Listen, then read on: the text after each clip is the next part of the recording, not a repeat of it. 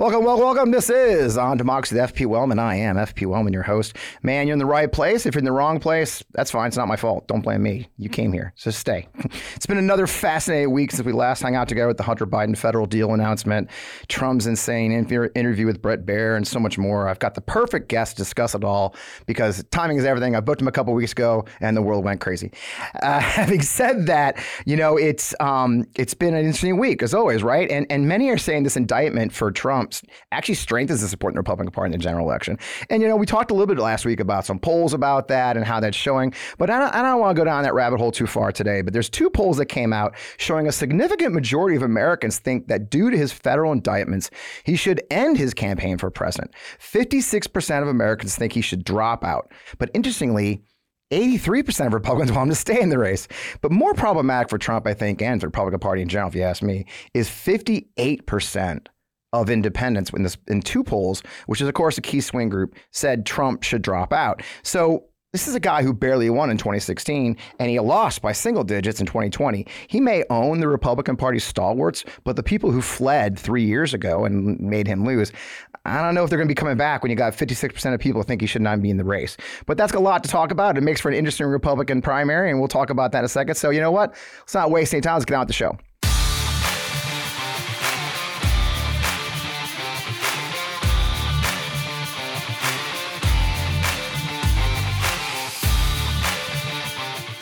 And we're back. So, welcome, welcome. As I mentioned, I am still your host, Fred Wellman. Didn't change while you're gone. This is On Democracy with FP Wellman. You're in the right place. You know, I am so excited to have our guest. He and I hung out in St. Louis last year during his book tour. You can find his book right here at the front of the screen. Tim Miller is an MSNBC analyst, writer at large of The Bulwark, podcaster, best-selling author of Why We Did It, a travelogue with the Republican from the Republican Road to Hell.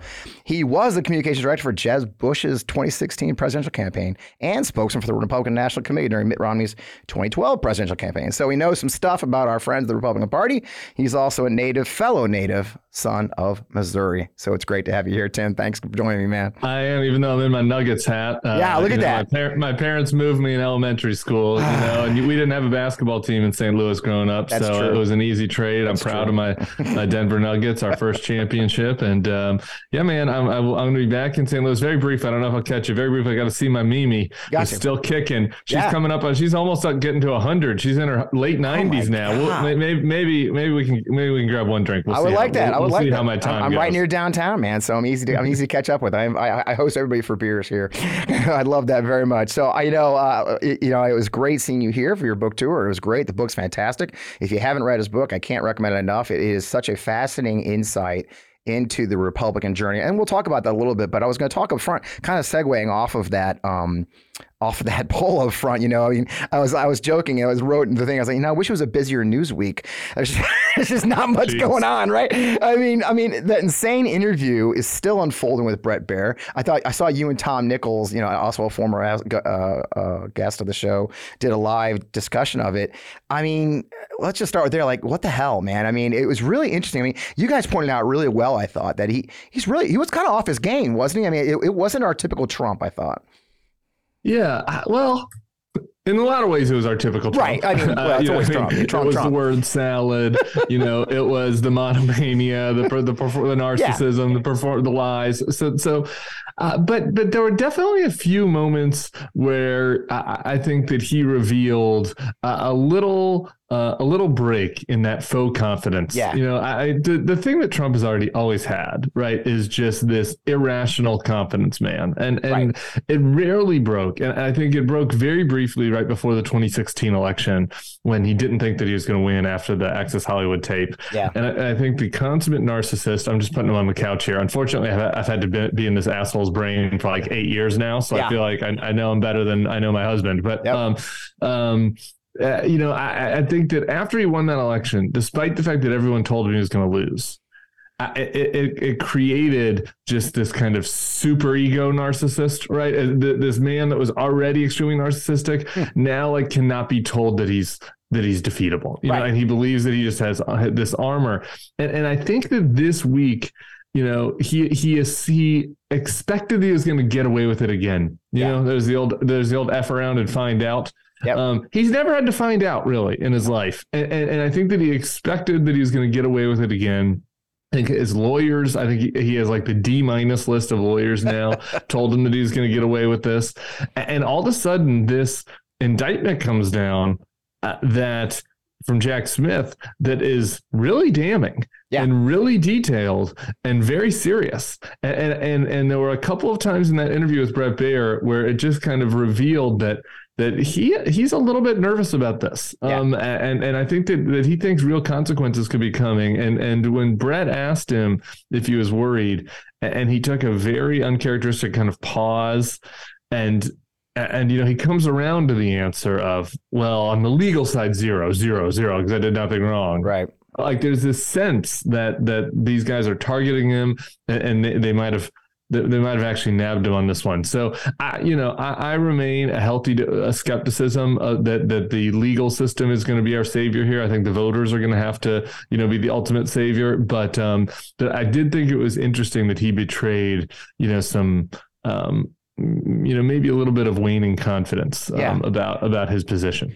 Yeah, he did seem he, he, seemed a caged animal a lot to me too. I mean, just yeah. looking at him, the body language defensive. is like a yeah, very defensive, which he normally is. But you could you could tell he was really to me much more off his balance than normal. especially compared to that ridiculous town hall on CNN. Right? I mean, he you know he was swaggering. He felt like and, the alpha predator. Right. Right. He had the people in the room. They're yep. cheering on. He had the fans. Yep. He knew he had Kaitlan. Yep. Um, I think she did the best she could. This is not yeah. a. Uh, this is not. You know, but uh, she was put in an impossible position by Chris Licht. I actually agree. Um, uh, you know, but but he did feel in that way. You know, he was defensive. You know, at her questions and defensive in the kind of casual way that he's always like. You know, that he's always defensive. Yeah. But he didn't feel like nervous at all. Right? right. He felt dominant. And I think with Bret, there were a couple of times where he felt on his heels. Yeah. Yeah, you can see it. And and one of those times, so during the interview, he seemed not to recognize that the woman he pardoned, Alice Johnson, would be right would be executed under his policy that he announced in one of his weird policy, policy announcement. You know those those weird hostage videos he does. And you know it was interesting because uh, Ron Filipkowski benched it. You know when when that came out. Um, he talked about those weird hostage video policy things he's been putting out, and it does seem like a lot of people are ignoring those, right? That, that you know he's putting those out on a on a daily, like just flooding them out, and and they're kind of going off into the freaking ether. It seems like, but that was one of his big policies, right? We're going to execute drug offenders, and it didn't seem like he knew that, right? I mean, it, it, do you do, should we be paying attention to those crazy policy? Like I think today he says he's going to get rid of the impoundment act or some crazy. I mean, first of all, are those Stephen Miller like I think they are? where the hell is this coming from? Do you think? Um, yeah, some of it's Stephen Miller. Some of it with Trump is is just bottom up, and like literally, yeah. he gets stuff for the golf caddy Dan Scavino, who, who, who sources it from from the social social media.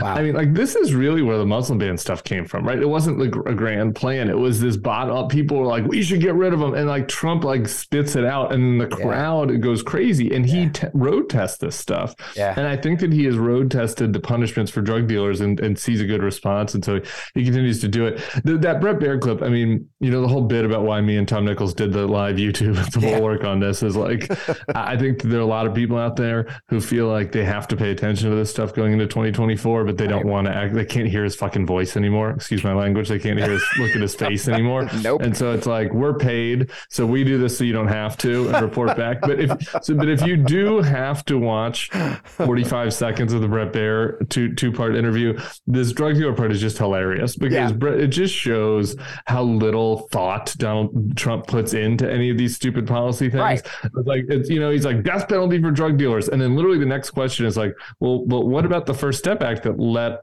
you know a lot of drug dealers for you know non-violent drug dealers off? And he's like, oh, great, great, great policy. He's like, but wouldn't your new policy have killed them?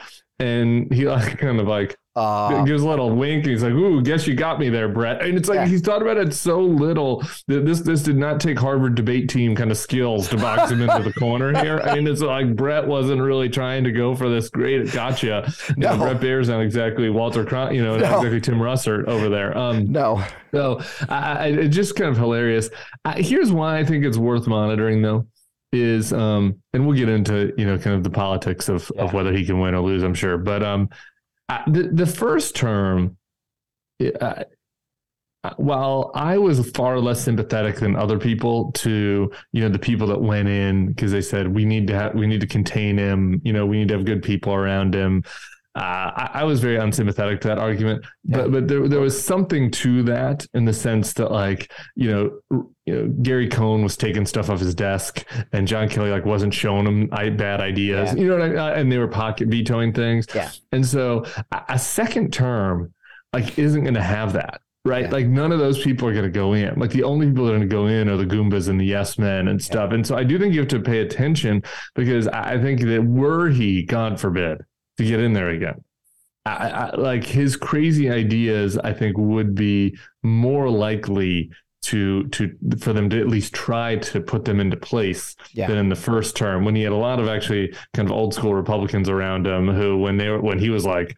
you know, let's put alligators in the in the Rio Grande. You know, they're like, okay, boss, and then they didn't. You know, then they yeah. just didn't do it. And I think that the next batch of people will be like, yeah, where can we source the alligators from? Right. You know what I mean? And I think we saw a taste of that, right? I think you saw a taste of that at the election with the the Goombas that came in as temporary, you know, members of the cabinet, right? You saw, I think, right, that, the Jeff was, Clarks, right? The Jeff Clarks, the the the, the, the nut jobs, and and you know the Kash Patels, and oh, let's make Kash Patel Attorney General, whatever. The, you know, like whoa, shit. you know, it, it's just and and so I do think we had a taste of it, and we do ignore it at our own peril, right? I mean, there there is some really crazy people, and I knew people like that because you know I was doing veteran stuff then, and a number of my uh, people I consider dear friends, and, and, frankly some of them still are, did go in the administration as and ended up being very senior uh, executives in the VA for that very reason. Like, look, I'm a Republican.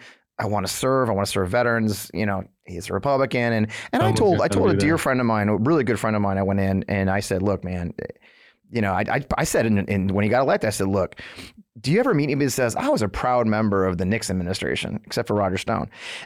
you know, and I said, I do believe in my heart that at some point being a member of the Trump administration will be the same thing. You know, and I told him that. I said, I said, there's not going to be something you're going to be touting that you spent four years working for Donald Trump. And and yeah, so I do think those those people are in the wings, and it, it is it is going to be insane.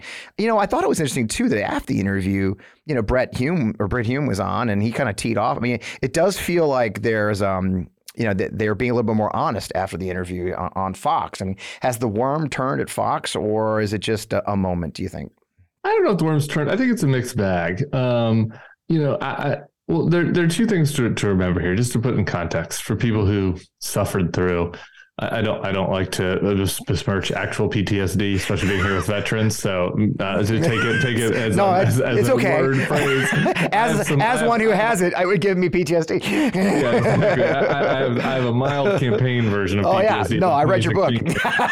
um, so so you get that. Um, I, Fox in 2016 was mixed. Right. right? Like, like, people, you know, you you kind of forget that, right? That, that they came around when he won. Yeah. Right. And and you know you can look at uh, Hannity. Right. Like some came around earlier, some came around later, but it was a mixed bag. You know, yeah. there, there were people on Fox that that really didn't like Trump even through the general election. Um, uh, conservatives, um, and and then he won, and and they kind of became fully embraced, you know, their position as state TV, and they got rid of you know a handful of people that were the uh, conscientious objectors of, to continue our military terms. Yeah. And um, uh, and so you know, I, I, think that we're kind of going back to that phase, yeah. right, where there's there's going to be certain uh, personalities at Fox that feel like they have the ability now to speak at yeah. least a version of the truth, maybe not the whole truth about Trump, yeah. because they see that there's a possibility for another option. Right. Right. Like the, the problem with in 2020, why Fox was so this is not this is this is not a defense of them at all. This is an explanation of the of the rationale. In 2020, the only off ramp was a Democrat. Joe Biden. Right. Now, people like you and me who come, like look at this and like Joe Biden seems fine. Yeah. I got you know I disagree with a couple of his policies, but like he seems per- perfectly fine compared to this lunatic yeah. that wants to yeah, create a fascist like uh, you know dictatorship. Right. Okay. Like like Joe Biden was a fine alternative, but if you're if you, but we were I was out right? right. If you're still in that politics, you're like I can't undermine this guy or else I've become a Democrat. I've put on a different jersey, whatever. Like that's what's happening in their heads. Now their off ramp is Ron DeSantis or Tim Scott or Vivek Ramaswamy or whatever. And and I, none of those people are particularly appealing to me for various reasons. Um, but uh, I think because they feel like they have that other off ramp, they can kind of test drive, put their toe in the water of of, of being honest about certain parts of the Trump Trump thing. Right. And, I, and I just think that the post game of the Bret was so revealing about how Fox is like tiptoeing around that and navigating that. Yeah. Is that you know Brit goes on and talks about how terrible his answers were about you know the legal side of it and how he you know he got himself in more legal trouble by like admitting he had the boxes and saying he thought he had golf shoes in there or whatever and how stupid right. it was and how inadvisable it was and then the next two answers martha MacCallum is like well, I agree with that, but I have to say he was really strong on on his national security platform. And I was right. like, he was? he said that Putin should invade. He, he, he didn't say that Putin was wrong about invading Ukraine. And he talked right. about how great MBS and how strong Kim Jong Un were. I, right. like, I didn't think it didn't seem that strong. But anyway, yeah. so she says that she's like does the the criticism sandwich thing. Like, well, I didn't like this, but he was really strong in his Kim Jong Un statements.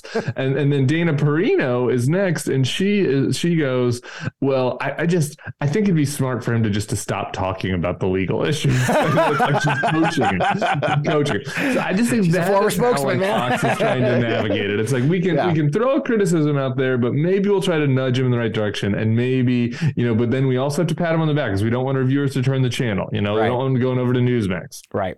Right. Uh, it's a great place to pause because uh, we have some incredible sponsors this week. I want to give them a chance to tell their story. Let's stop cutting down trees to make toilet paper. I mean, it's true.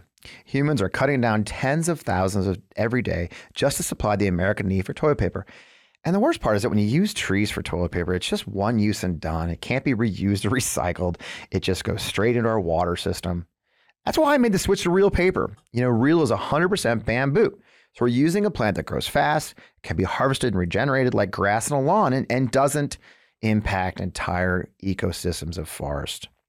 Reel is the best kind of eco friendly product because it doesn't feel like you're sacrificing something to help the earth. In fact, honestly, it feels like an upgrade. I'm really busy these days, so it's great to have it shipped free to my door in a plastic free packaging. And I can schedule it on a subscription so that it comes exactly when I need it. And y'all, I'm super forgetful, as anyone who knows me knows. So I don't have to worry about picking it up the store where I always forget. I'm a bit of an environmentalist myself, too, you know, so I love that Reel is now a partner with One Tree Planted. And with every box of Reel that you buy, they're funding reforestation efforts across the country. So, unlike other to- toilet paper products that cuts down trees, Reel is actually helping to plant trees. Now, Reel paper is available in easy, hassle-free subscriptions or for one-time purposes on their website. All orders are conveniently delivered to your door with free shipping and 100% recyclable, plastic-free packaging.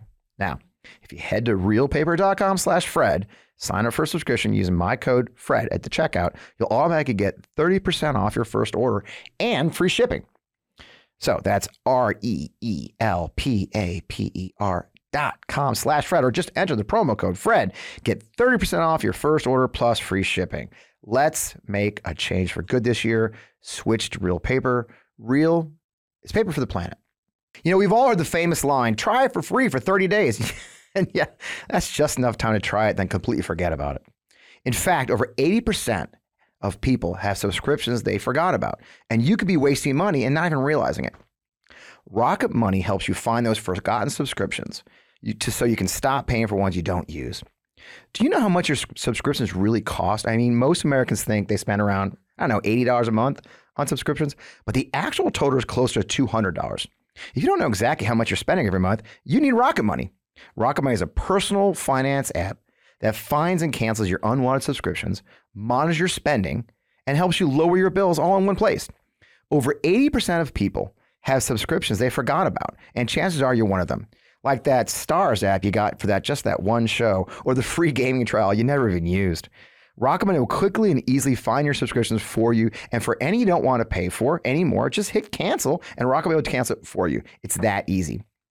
Now, Rocket Money also helps you manage all your finances in one place and automatically categorize your expenses so you can easily track your budget in real time and get alerted if anything looks off. Over 3 million people have used Rocket Money, saving the average person up to $720 a year. So, stop throwing your money away. Cancel unwanted subscriptions and manage your expenses the easy way by going to rocketmoney.com slash Fred.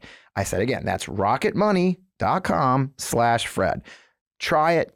Again, use my code rocketmoney.com slash Fred. So circling back to that, and one of the things that I sat there watching that interview, um, you know, his big thing is that, like you said earlier, the the alpha wolf stalking thing, right? Like he does. I didn't see an alpha wolf in that that you know in that interview.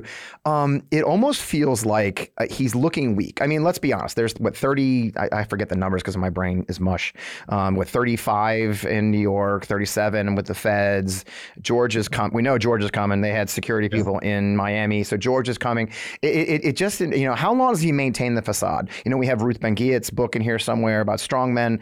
Uh, she was a guest in the show you know, it, it, it, there's real danger though in him showing weakness here, right? And and and you've got you know DeSantis out there circling as the next tough guy, right?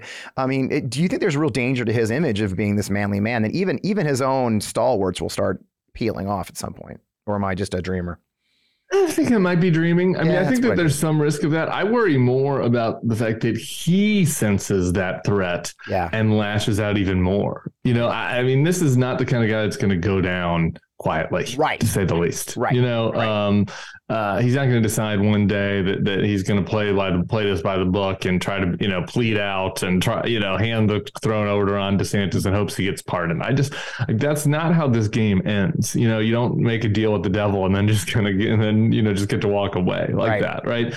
Uh, Trump, I think if he senses that people think that he's weakening, you know, I think will likely lash out more and more, you know, and, and, and become more threatening and and more strongmanish. Um, I don't know what the what the, what the word is there, but, right? Authority, you know, yeah. and um, and and then you worry about what impact that has on you know particularly the most extreme radicalized members of his base. So I, I, to me, I think that that it's possible that, that he starts to lose altitude and feel a little diminished. Uh, but if he senses that, I, I just you know, I, I, think that what could come next for him might be pretty scary. Um, the, just one other observation on this kind of alpha beta thing and just uh, assessing Trump. Mm-hmm.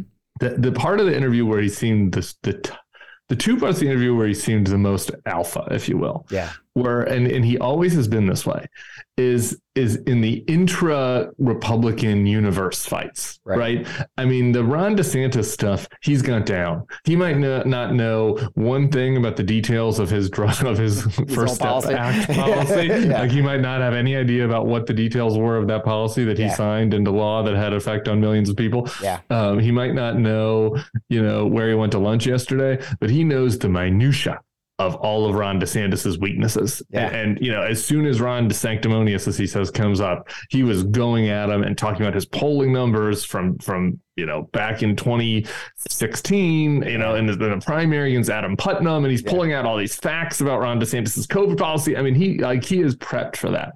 And and and, and in the intra fight with Ron DeSantis, he seemed you know, like he was ready to be that alpha. And I think he felt the same way with Bret as the interview gets to the end where Bret's like, "Oh, please, Mr. Trump, will you do the Fox debate? We could really use you." And he's like, "Well, you haven't been too nice to me, Bret." Right? Like he knows how to like use his stature and his power with the base yeah. to control the other members of the Republican elite.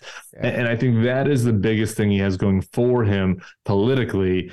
You know, while he has all these other legal threats, you know, hanging over him. Yeah, and it's interesting to me what a window in his psyche is, right? Like you said, he doesn't know his own policies or his own, you know, supposed things, but man, he knows his enemies, right? I mean, this, he's he obsessed, obsessed with his enemies, and and yeah. and DeSantis is an enemy because he supported him and he turned on him. It's the ultimate enemy. That not only did he support him, and then I mean, it's worse than John Kelly or these other guys who have vaguely criticized him. I mean, this is a guy who literally got endorsed by him, did an entire ad of that. Remember that ridiculous effing ad of build the wall with his kid. I mean, what he's a, right. what a yeah. fucking freak job. And and now he's turned on him and he's running against him. Uh, it's the ultimate betrayal, I think. So yeah, he's obsessed with his enemies and it's going to drive him crazy. I thought it was, I, a, a poll floated across my radar like two or three weeks ago, I think, and of course trying to find it now would be impossible. But it did. I saw in this poll where it said like thirty percent of the Republican uh, respondents said they would vote for Trump even if he was wasn't on the ballot. They would only vote for Trump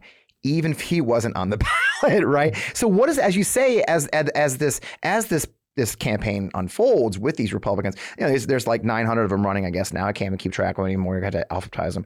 Um, does anyone have a really a, a, freaking chance? I mean, honestly, I mean, in the end, if if the guy is 30% of their party is just saying, no, it's he's the only one we'll go with, I, I, these are some very, very we even if they somehow beat him, like he dies. And I, I think Jeff Timmer said it best. Because the only thing between Trump and the Republican nomination is his aorta and a jail cell, right? Um, I mean, maybe not even a jail cell. Not even a jail um, cell. Right. Well, we saw that yeah, too. I don't. Um, I think that I'm still on the more bullish side about DeSantis's prospects than most of the Never Trump pundits. Interesting. Mostly just because like he has maintained in the face of Trump's attacks. Yeah. He has maintained very high favorability. Yeah. You know, like we watched Jeb and Cruz, like their numbers tanked. I was with, you know, I was on anybody but Trump person. I don't like Ted Cruz, but I was an anybody but Trump person. I was with right. Jeb. And then after Jeb dropped out, I went to help Cruz, like not on his campaign, but just we My had a pack. God, and like before I had the pack, I met with the advisors and they showed me poll numbers that were insane. Like, like Cruz, Cruz with the base was like,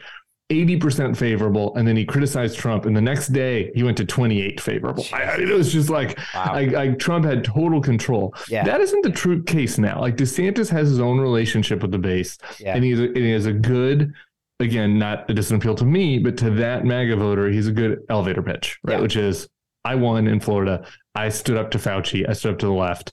And why not just go with somebody like me who who who hates your same enemies but also knows how to win? Yeah. It's not a bad elevator pitch. So I think Trump is still an overwhelming favorite, but I, I, I, think DeSantis is alive. And I think the interesting reveal on why it's just DeSantis was a poll I saw this week. And and it and it was the head to head. So it was Trump, DeSantis, and then Trump, Tim Scott. And the Trump DeSantis was like 60 something to 33. So Trump's still a huge lead, no, no doubt. The, the, the Trump Scott one was 70 something to 23 right? So there's a gap of people who, who, who are like only will only leave him for DeSantis. They're not going to leave him for any of the other guys who seem like normal politicians, old school Republicans at all. Yeah. Right. And so DeSantis has that base. And I think if you're looking at Trump having a 33% cult base that's never leaving him, you know, DeSantis having about a 25% base of the college educated Republican types who are like, I just want to be rid of this guy. The big middle is this people are these MAGA voters who like Trump that are like, eh, eh, I'm not quite sure. Like, can he win? I'm a little bit, I'm starting to wonder if all this stuff's a little too much. And will the weight of all of these indictments eventually move those people? Yeah. I, I wouldn't get your hopes up if you're like me, a, a desperate for Trump to lose person. Yeah. Um, but I, I, don't think the chance is zero. I, I think that's the key group is, is can that group that they like Trump still, but they're open to giving him the gold watch can they be moved off him?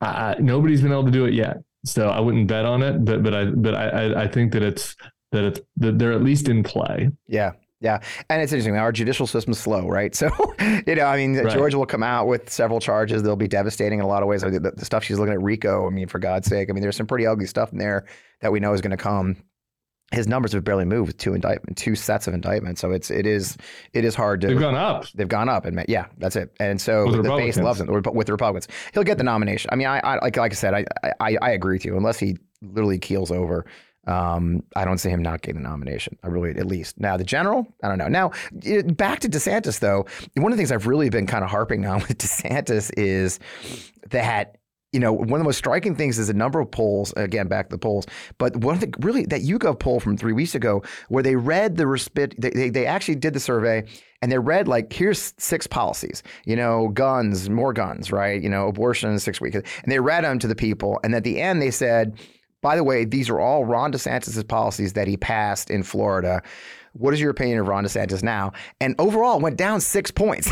okay? Like when people found out of it, because his, his big theme is Make America Florida, right? And and and yeah. and in poll after poll, we're finding that the Make America Florida theme falls flat on its ass. And and even with some Republicans, like a four percent yep. drop, that was a four point drop with Republican voters. So so when people find out what he's done to Florida, you know, it's great in theory, but it's interesting. So if, if his big campaign theme, Jeff Rose, Jeff Roe TM is, you know, make America Florida. Um, I mean, at some point, yeah, if he does break out, I mean, when people really start hearing the truth, though, what are his chances? I mean, it, there's some pretty heinous policies coming on out, out of Florida right now. Yeah, I, I, think that that is on the weak side. The, this is DeSantis' problem. Um, right. The elevator pitch I told you about, the elevator yeah. pitch is good with Republican voters. The details, the devil's in the details. Yeah. And, he, and, and, he starts to get in trouble. And, and, and part of it is performance and part, part of it is policies. Yeah. And I just look at him and, and I think to argue against the point I, I just made, um, not really to argue against because I, like I said, I still think Trump is an overwhelming favorite. But the reason why he's an overwhelming favorite and, and why DeSantis, I, I think, has a small chance that, but um, you know, things aren't looking good is that he, he is running this Ted Cruz playbook that, that your friend Jeff Roe already did and, and, and it failed and it, it failed. Like it ted did, cruz didn't win. It wasn't particularly close. And the problem is if you try to get to trump's right on everything you misunderstand the nature of the MAGA base, right? The MAGA base is not like, I want the most conservative thing on every policy issue.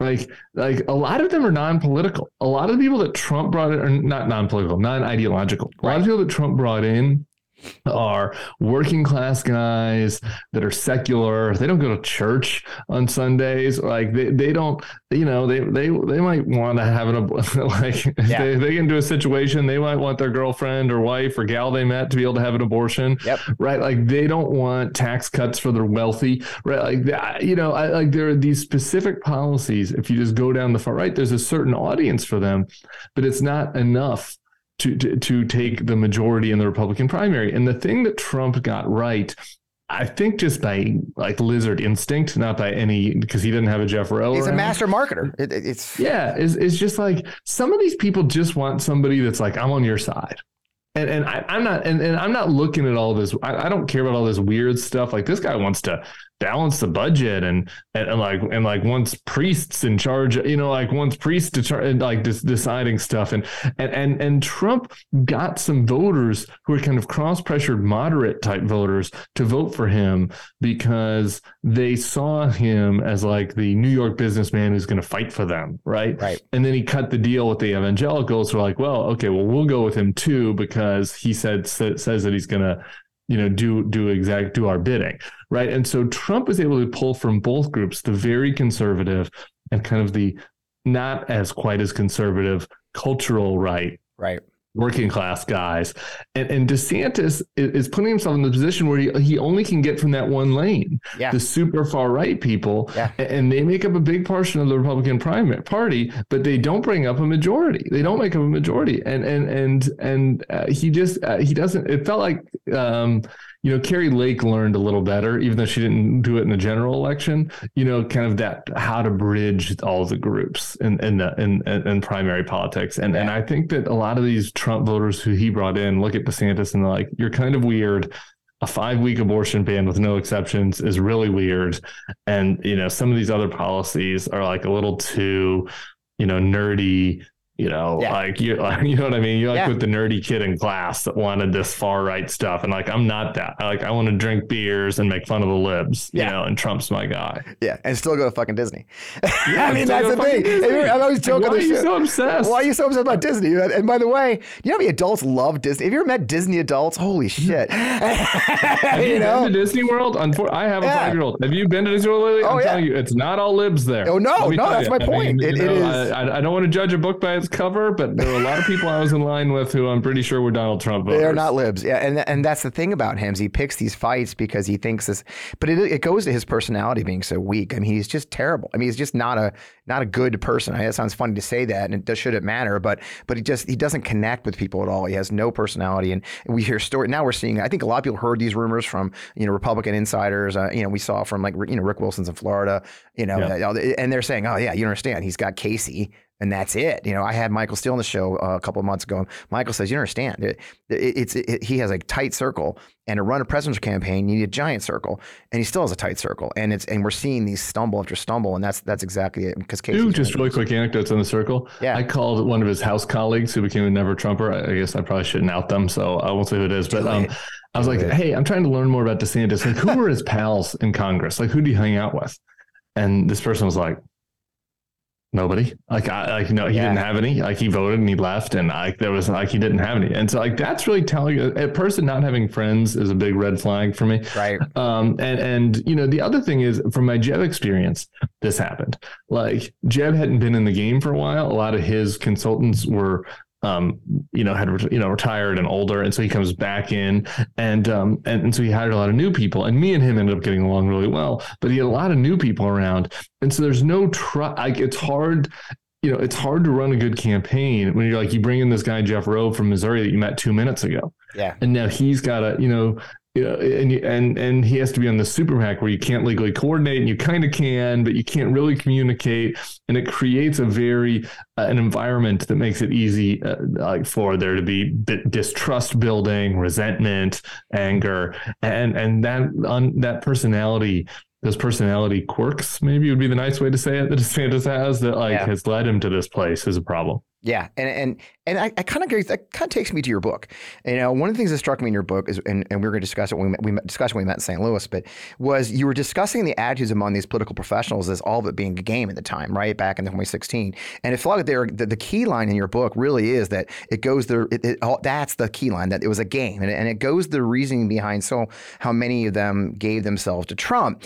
But you know, it kind of feels to me sometimes now, Tim. It's been a year, right? I think since the book came out, it feels like everything has become a game to everyone everyone at this point. I mean, the political operatives, the Jeff Roes, to the actual politicians like the Marjorie Taylor Greens and everybody else, and even to the media at this point. I mean, where does that leave us in this moment? I mean, as the indictments roll out and the game seems to be getting harder to carry, right? It's hard to carry the game when the guy you're, you know, when the guy in the game, the main player is indicted for federal counts and stuff. I mean, people are showing up with guns, right? You, you said it earlier they're they're they're getting people fired up. I mean, uh, how long does it? I mean, now we got the game kind of. I think the game's gotten bigger. We've got Joe Rogans and the Elon Musk yeah. are in the game now too. I mean, do you think this game's getting dangerous? you know, I do, and I'm worried about this. And I wrote about it in the book. I, and and yeah. I think that uh, the threat is much greater on the le- on the right. Excuse me. So I, I don't want to create a false equivalency, but I think that even left listeners should really kind of meditate on this. Okay. Which is like there was a time when uh, when I was coming up in politics, the people that saw politics as a game were really like a small handful of us super nerds, right? Who like worked on campaigns and we we followed like statistics, you know, like baseball stats. And there were a handful of other people who were like big observers of politics who, who did too, you know, who read Politico blog and stuff and commented. But like mostly it like like most of normal society you know, like their engagement with politics and government was about how it affected them, right? right. Like this, right. you know, uh, my my school district is doing something I don't like. I'm not getting the services I need. You know, these yep. this certain you know tax is co- is costing me. You know, uh, whatever, like whatever their you know actual policy interaction with government was was was why they would care. That's healthy. Okay, that's that's the way you should in, engage with government because that's what government does.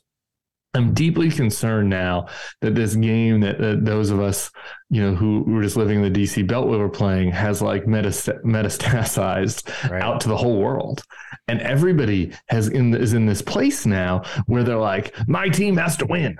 Like it's so like my team has to win, and and I don't, I actually don't care if it's true or I don't, I don't, I, I just want the other guys to lose and suffer. And it's like when I'm at the Nuggets and I'm I'm watching our game against the Suns, and I'm like, you know, you suck, KD and I'm like, I don't know anything about KD, right? It's all, but it's all, it's all performative. It's all for fun. Like this is yeah. why they make a lot of money, right? Because we can go out there and in a healthy way, you know, get, um, you know, uh, blow off a little bit of steam and have a good time and, and cheer for your side and and and have a and have a pretend enemy for a couple hours. Yeah, that's not healthy when your pretend enemy is like your neighbor Right. And and the other person on the street, you know, just because they have up a sign of a candidate you don't like. Right. And I think that on the on the right in particular, this has become this this has spiraled to a place that's dangerous and violent, and and you're starting to see it. I'm, I'm worried about there were threats about the Nashville Pride Parade coming up this week uh, this weekend, and, and I just I worry that you get people who get so wrapped up in it that uh, it's hard for them to distinguish between what's real and what's fake and they see and they see people in their own society's enemy combatants.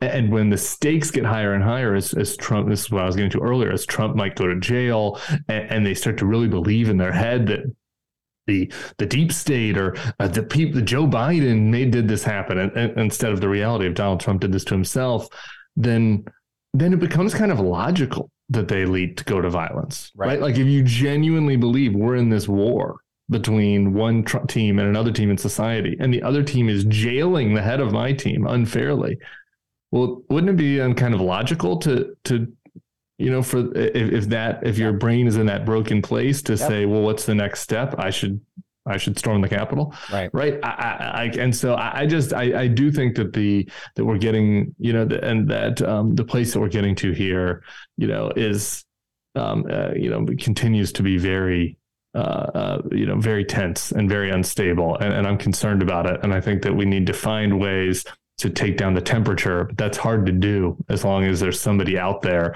who's trying to, you know, create a fascist state um, uh, like Donald Trump. Whose entire modus operandi is to pour more gas on the fire. Uh, exactly. That's another great place to pause for a second and, and get some hear from some more of our great sponsors. And I got a great question to follow on that. Do you know your temperature at night can have one of the greatest impacts on your sleep quality? If you wake up too hot or too cold, like I do often, I really recommend you try out Miracle Made sheets. Inspired by NASA, Miracle Made uses silver infused fabrics and makes temperature regulating bedding so you can sleep the perfect temperature all night long. Now, that silver infused fabric means that Miracle Made sheets are thermoregulating and designed to keep you at the perfect temperature all night long so you get a better night's sleep. And I can tell you honestly, I have.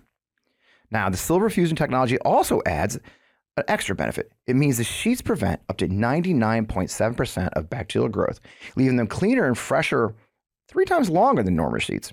There's no more gross odors from your sheets. You don't have to worry about any problems with bacteria. They just last longer. Now, I've been sleeping with these sheets and they're seriously comfortable without a high price tag of other luxury brands. And they feel as nice, if not nicer, than the bed sheets used by some five star hotels. Stop sleeping on bacteria. bacteria clogs your pores, causes breakouts and acne, a whole bunch of problems. Sleep better, sleep clean with Miracle. Now, go try miracle.com slash Fred. That's go to trymiracle.com slash Fred to try Miracle Made Sheets today. And whether you're buying them for yourself or as a gift for a loved one, if you order today, you can save over 40%. And if you use that promo code FRED at checkout, you'll get three free towels and save an extra 20%. So Miracle Made is so confident in their product, it's back with a 30-day money-back guarantee. So if you aren't 100% satisfied, you'll get a full refund. Now, upgrade your sleep with Miracle Made. Go to trymiracle.com slash Fred and use the code FRED to claim your free three-piece towel set and save over 40%. Again, that's trymiracle.com slash Fred. Treat yourself. I love the products. I've been using them myself and sleeping like a baby. I don't know if you're like me, but the pain of trying to find what to wear is killing me. Most clothes are uncomfortable, never the actual size that I really am, and not to mention how much time is wasted for me trying to find a good outfit. So when you do have a good fit, you can only wear it for a few hours before you have to go to a meeting or a dinner date and you have to change. Everyone wants to dress their best and look good at all times because, frankly, it's a confidence booster. Men are no different. Men's closets are due for radical reinvention, and Rhone stepped up to the challenge. Rhone's commuter collection is the most comfortable, breathable, and flexible set of products known to man, and here's why. Rhone helps you get ready for any occasion, from work to hang out at a local brewery. Their collection offers the world's most comfortable pants, dress shirts, quarter zips, and polos. You never have to worry about what to wear when you have the Rhone commuter collection. Now, Rhone's comfortable four-way stretch fabric provides breathability and flexibility that leaves you free to enjoy what life throws your way from your commute to work or, you know, walking to the box seats of the Cardinals game. With Gold Fusion anti-odor technology, it'll smelling fresh, clean all day long. On top of that, Rhone is 100% machine washable. Because I don't know about y'all, I live alone. I got to wash my own darn clothes. So you can ditch going to the dry cleaner. I love the Rhone commuter collection for my lifestyle and fashion choice. Now, look, I'm on the move a lot, whether it's jumping from meeting to meeting or heading to meet friends or, you know, catching a flight to go somewhere like I am this week. The Rhone commuter collection has never let me down.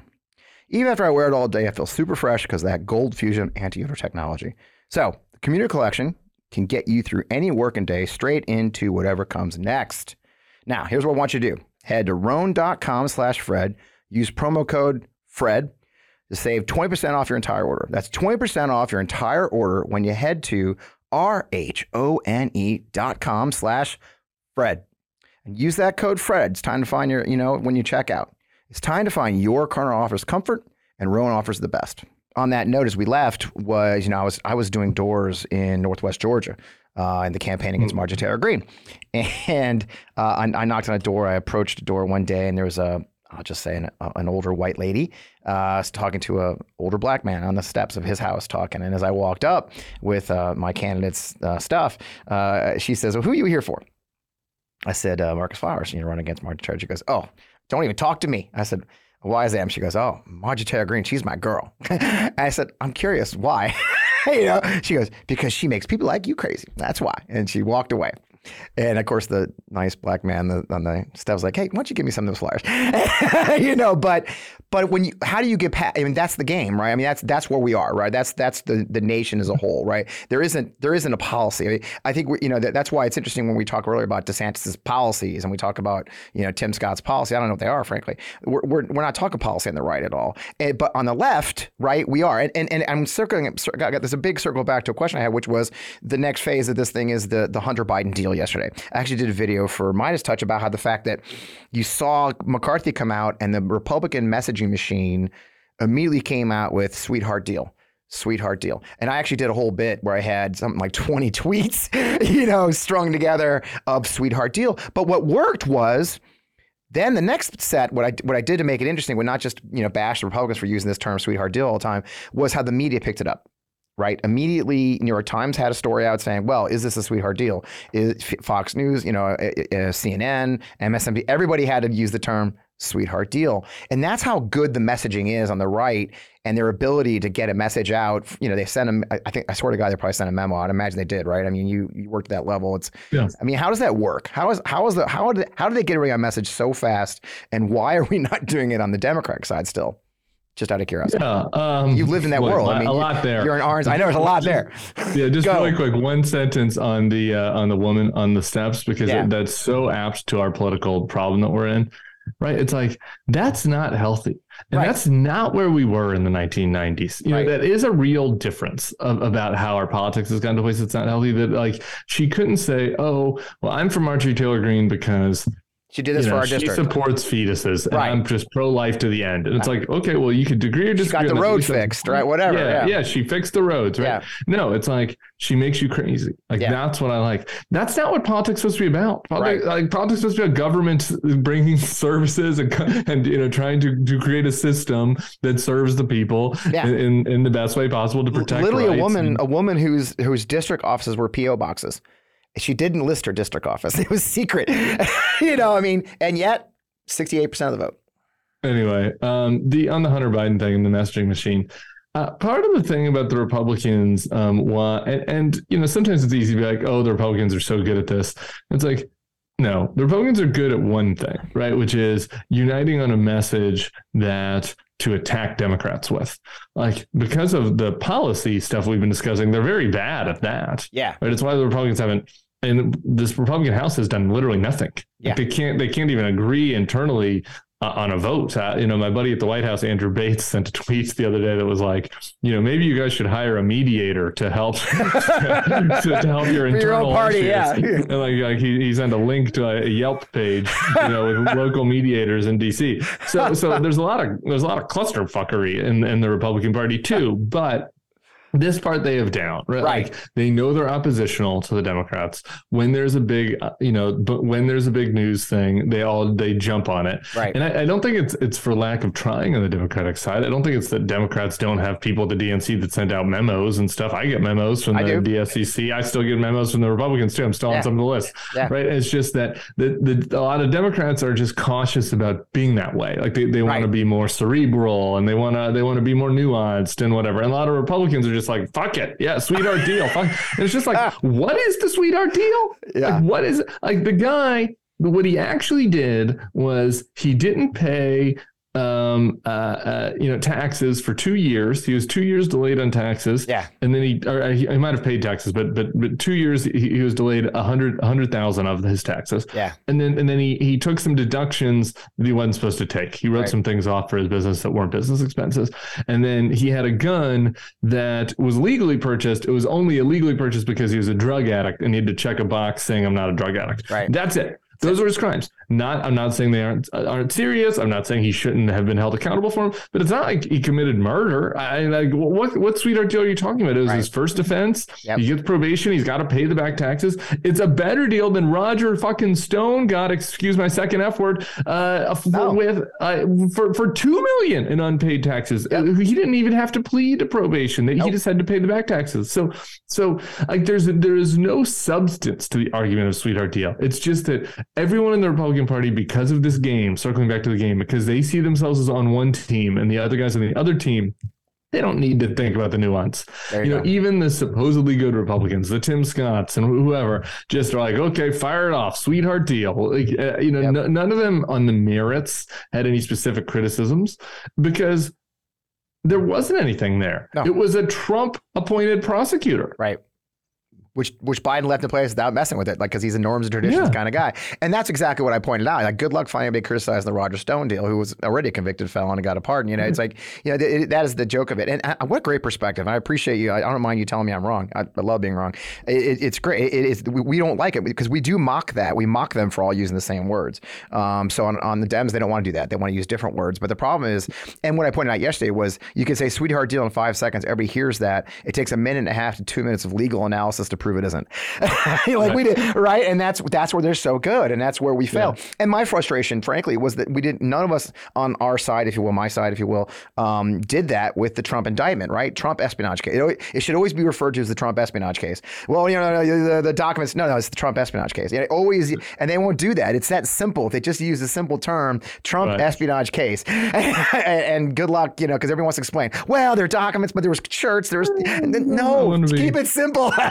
you know, keep it simple. And, you know, I, I experienced it in Iraq. I mean, when I was trying to explain what the Iraqi you know, army was doing. I mean, we had this whole system when I was I was in charge of uh, the I was helping the Minister of Defense there with, with their training at under General Petraeus, and they had a whole system of rating the Iraqi units. It was so convoluted, Tim. It was like nine pages to explain a green or a red, right? and it was causing us harm. It was causing us some harm. And, and at the same time, we had a map of Iraq that when an Iraqi unit took over a sector, it turned green on the map. That was it, turned green. I had a reporter in my office one day. He says, "He's Fred. I don't get it. When do we, this is like 2006. When do we get out of here? Like, when's the Americans get out of here?" I said, "Well, you see the map. When the whole damn thing is green, we out. That's it. You know, when it's green, we're gone. You know, right now it's about half, you know, quarter green. And I actually went to guy General Dempsey was my boss at that time. I said, "Hey, can we re can we reframe this?" And that's when it became battle space. And and to the credit, and I don't take all the credit for that, but you know, that's when we started talking about well, it's the battle space. It's and and so you're gonna have to use it, keep it simple, and repeat it over and over. And and we we really do fail on our side. We, again, it's that cerebral nature of the Democratic side. Everything's about policy. Like the nature of the policy, it's just keep it simple. And and, I do see stars. I think Dan Goldman's good at it. That's where AOC shines. AOC shines because she keeps it simple. You know, I think she she's able to punch back that way in a very simple and and, and way. And I think the younger generation, Maxwell Frost, you're seeing a younger generation, I think, of our of Democrats who understand this messaging construct. You, do you see that from your side as well? Yeah, I do, and I think that there's some people who are good at it. Um, and and you know, Pete was good at it, for Yeah. example. Um, I, you know, I, I think that um, a part of the problem is um is is that this is not something that Biden is very good at either, Right. right? And and I think that like having a figurehead that is going to do it, you know, like that where it's going to be top down, you know, you get more people on board, and, and like Biden just doesn't want to play that No. and and it's part of the reason that it's it's a reason for me to like him, right? Uh, Right. honestly, but Yeah, but I, I, I do think it's a weakness. It's a political weakness, um, and you know, he hasn't, you know, for whatever reason, you know, Kamala hasn't filled that void, and they haven't empowered anybody to do it. You know, it's kind of like why some of us were like, you should have made Pete chief of staff and had him on TV all the time, right? And then maybe it could have been Pete, right, as sort of like the voice of of Biden. But Yeah. uh, you know, I, I understand why you might want to be secretary or something rather than chief of staff. But um, cool. uh, or maybe they didn't know each other well enough to have that kind of relationship. so, I, but, but having somebody that could be that person um, that you know they're speaking for the president might might help. And so, I I think that that is, if you look at the Democratic arc, you know, um, uh, Obama also was just so cerebral and Yeah. so and thought of you know thought and he was good at sort- like he was obviously so great at speechifying Yeah. but he wasn't great at talking points Yeah. you know because he didn't want to he bristled at that you know if you ask the pod bros it's like why and he's like oh you know like it Yeah. made him it gave him the heebie jeebies stuff to do that and and eventually you know he finally kind of accepted it like later into the presidency did. where he would you know repeat certain things on on the stump but but I I just think that the Democrats have been missing that you know person who's willing to to to not not to call you shameless, Fred, but to shamelessly repeat a very simple talking point over and over again, which is kind of what you need to do. It is. I mean, I admit that freely. I mean, it is. It's just Yeah. understanding your audience, and and and and you know, we see it a lot. Um, in, as a PR guy before, as you know, and and and, and an army PR guy is is is there's also this assumption, well, I send a tweet out, so everybody got it. Like, no, not, not everybody got your one Right. tweet. you know, believe it or not, not- that's what's so funny about Tucker Carlson going to Twitter to me is like, look, my girlfriend's 81 year old parents are not on Twitter. They're not, they, they her dad watched Tucker on Fox. He is not getting a Twitter account so he can watch, you know, his random, you know, and so I, I get, I, I. I- yeah, know, exactly. I, I giggle at the idea that a tweet or that uh, DeSantis's launch on Twitter, that was a tremendously Disaster. stupid. Wasn't that? totally off topic. Yeah, I'm really doing good at sticking on topic today, Tim. Yeah, no, I I mean, mean, what the hell is that? It's You like know? two former PR guys are just like, I'm offended as a professional. Like this is, I'm, putting the campaigns on the side. I'm offended as a as a PR professional That's that it. you would do this. Like this it was so, bad. bad. Yeah, I mean, as a professional, what are you doing? Jesus, you know, I just want to reach the, you know, slap him. I was like, this is so amateur hour run. But I mean, again, you have to repeat, repeat, repeat. And, and I do see, and again, that's what we did love about Biden. We do love, I still love about Biden is that he is above it all. And I said that, you know, it's funny. I'll criticize the Biden administration. I get all the hate from the left, and uh, and it's okay. But you know, it's just the, it, it- you're right. I, I love your thinking though. Having someone who is kind of the voice, and it can't be the transportation secretary in this case. It does have to be somebody because Biden is. I, I- don't look. I don't want Biden in there swinging at Trump on the indictment. I, that, there's no place for that for the president. That, that's the that's why we elected him, right? We elected him to get some. What we did want norms and traditions, but I also say a lot. We're going to norm and tradition ourselves into autocracy if we're not careful. Um, You know it used to be that, and and in a couple ways that I felt like crossed the line a little bit, but um, Harry Reid used to be that person Yes. for the Democrats. Yes. like like and, and and if you look back at the Democrats and just you put aside the, you know, I, I had some objections with the fact that Harry Reid a couple of times did this in ways that were not truthful. Uh, but but if you, if you just measure it based on on skill at, at this at this particular thing, which is how do we find a discrete, understandable message and bang it into the ground and make sure all our people are on message. Reid, Reid was the best at that, I think, of, of Yeah. all of the recent recent Democrats. Yeah, I do see hope. I, I see hope on the Hakeem Jeffries side. I think he's done a pretty Yeah, he job. seems good at this. I, he's got a big. He's got unfortunately the Speaker of the House, uh, uh, not the Speaker, the maybe soon to be Speaker uh, of the House, um, but the, the the House the House Democratic leader.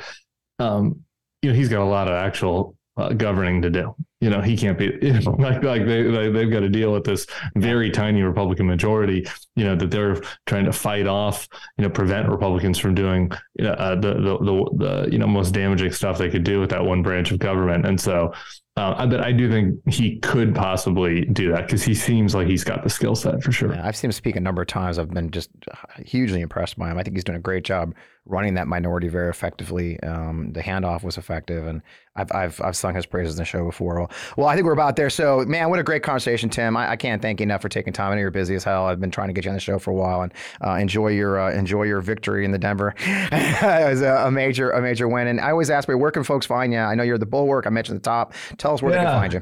Sure, definitely come to the Bulwark. Um, we're we're we're crushing it. I think You it's going to be awesome going to 2024. Um, you know, both the site and and the YouTube page. Um, I've got a Snapchat show for the Bulwark. So if you have any teens in your life, um, that you know, show. you're like, hey, uh, you know, trying to get them to learn about politics. I've got a show on Snapchat once a week um, that is like mostly 13 to 22 year old boys that watch it. I don't know why that is. I guess that's just the Snapchat. You're an icon. So if you have anybody in that realm that you're trying to influence positively, um, send them to the Snapchat show, and um, you know I'll probably be uh, I'll probably be popping on the circus on Showtime a couple times too. Yeah, I love that. You know, Mark McKinnon's a good friend. He was my uh, one of my professors way back in the in grad school ten years ago or fifteen years He's the ago. best. And, and he's just and he, he came and visited us in, in Georgia during the campaign, and I had chances to sit down and hang out with him. And uh, I just I just love his his giant brain and also his I've got one more thing for you. I'm not where on where to find you. I'm I'm getting nervous about Twitter for obvious reasons. yeah. So I'm like, I'm doing the thing I never thought I was going to do. Like I'm posting political stuff on Instagram. Yep. You know, I'm like Yep. Tim Miller on the gram. And uh, what are you doing? Are you going? I'm, we're trying. We have a Bulwark Reddit now. Are you? Are you? Are you diversifying? your Yeah, I did. I, did- I went to Substack. I opened a Substack finally. Uh, I've been pushing my Instagram hard. FP Wellman official on Instagram. And you're right. It's like I, I tried the others. I mean, you know, Spoutible, Post, no, it's great, but you know, it's not as fun. You know, I. I've stuck with Twitter, but man, this last weekend with that Twitter escapade with uh, Elon and, and Rogan and, and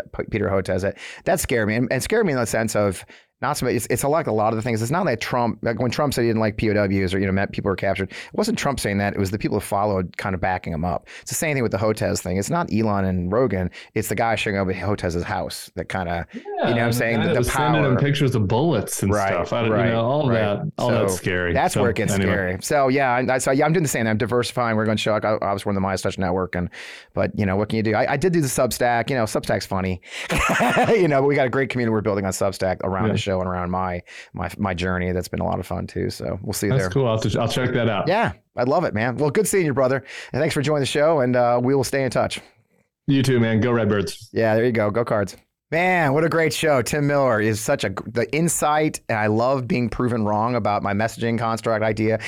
um, you know, that's what makes this show as much fun as it is, is I love to have voices maybe you haven't heard uh, on our side of things. So we had a great conversation and, and, Tim's a great guy. I cannot recommend this book enough. Um, why we did it, um, it's, it's a unique insight into the machinations that got Trump elected and, and, and, and what's happened since. What's especially telling in his book, we didn't talk about in the interview, is, you know, he talks about these people, friends of his, like Elise Stefanik, uh, and and others who have gone all in and the arc of what he witnessed personally from who they were to what they became in the MAGA world. So I, I just recommend the book highly if you haven't haven't gotten it already. If it's still out there, it's a terrific book. Um, as mentioned last week, I am now the national chairman for Forgotten Democrats. Very excited about that opportunity. Uh, we'll be launching uh, with a town hall here on June 29th with my friend David Pepper, who was our guest last week. Going to have a great guest, Joseph Alfonso, who's running uh, up in Michigan 4, ran last time, was one of our Forgotten Democrats, and, and is building is running again because he's a heroic. And even though he raised about $37,000, all he's able to raise, he gained within 10 points. Um, and it just kind of goes to why we're launching Forgotten Democrats and the, and the, the idea of supporting candidates everywhere who have not gotten support traditionally because they're in very difficult races. So um, we'll throw the screen up, but you can text Fred to 33777. That's 33777. Text Fred. You'll get an email. You'll join our email list. We're not going to hit you for money all the time. It's not how it's going to be. I, I, hate that. I hate it so much. Um, but I'd love you to join the Forgotten Democrats community. As always, we're sponsored by some incredible sponsors. You saw four sponsors this week so humbled by the folks who have chimed in and decided to join our show and support our efforts. Uh, I couldn't do this without sponsors who are willing to um, uh, back us up and, and, and spread the word. You can find our show uh, on Twitter at uh, On Democracy Pod, uh, on YouTube, our own YouTube channel, of course, on Meidas Touch every Friday night. So thrilled to be part of the Meidas Touch Network. You know, this week, Matt, um, we, we crossed 8 million views this week, man. Um, 8 million views uh, in two months. Uh, thanks to being a part of the Meidas Touch Network and all of you. You're incredible incredible comments. You share our stories. You share the show. You go to uh, uh, Apple Podcast. You go to Spotify. You download it. Please leave a positive review. Leave a comment. I, I try to read the comments. We're getting about three thousand now, sure. so I'll do my best. um, I love you guys. I may not see them all, but I'll try to answer. You know, maybe tag me. I'll find you. Uh, but that is because of the Meidas Touch Network and the great folks. As always, we're here at our home, uh, Half Coast Studios, presented by Vi Media. Um, Vi Media is your marketing, digital marketing company company. They've been with me since I started this show in studio over six months ago. They provide us support and services and and, uh, and, and everything we get. They're your digital marketing part of that's vie.media. That's vi.media for finding out more about them. As always, I am Fred Wellman. You can find me at FP Wellman on Twitter, still hanging in there. FP Wellman official on Instagram. I put y'all, I put kitten pictures up. I'm fostering kittens. So if you want to see kitten content, it's complete clickbait. I did it on purpose. I admit it, you know, it's just clickbait, but uh, I'm almost at 5,000 Instagram followers, so I'll do what I got to do. So thanks for being part of the show. I've got another great guest next week that's going to make you think uh, even more. A guy named Jeff Sharlet, who's, who was, in, who was really looking at this this unfolding civil war that's going on that we were just talking about at the end of the show with Tim Miller. So don't miss next week's show right here in the Meidas Touch Network. I'll see you soon.